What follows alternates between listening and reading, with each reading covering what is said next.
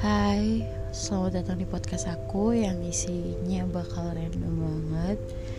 Terus yang kedua, hmm, ini iseng aja sih karena aku lagi mood banget bikin podcast dan mungkin isinya bakal sharing tentang cerita aku, teman-teman aku, atau bakal hal-hal random yang ada di kepala aku. So kalau kalian suka dengerin, kalau nggak suka bisa di skip.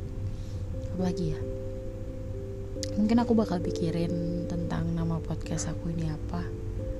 Itu aja sih pertama. Sumpah deh ini pertama kalinya jadi kayak rasanya awkward banget. Semoga aku bisa ngobrol sendiri dengan handphone aku dan kalian sih yang dengerin. So yaudah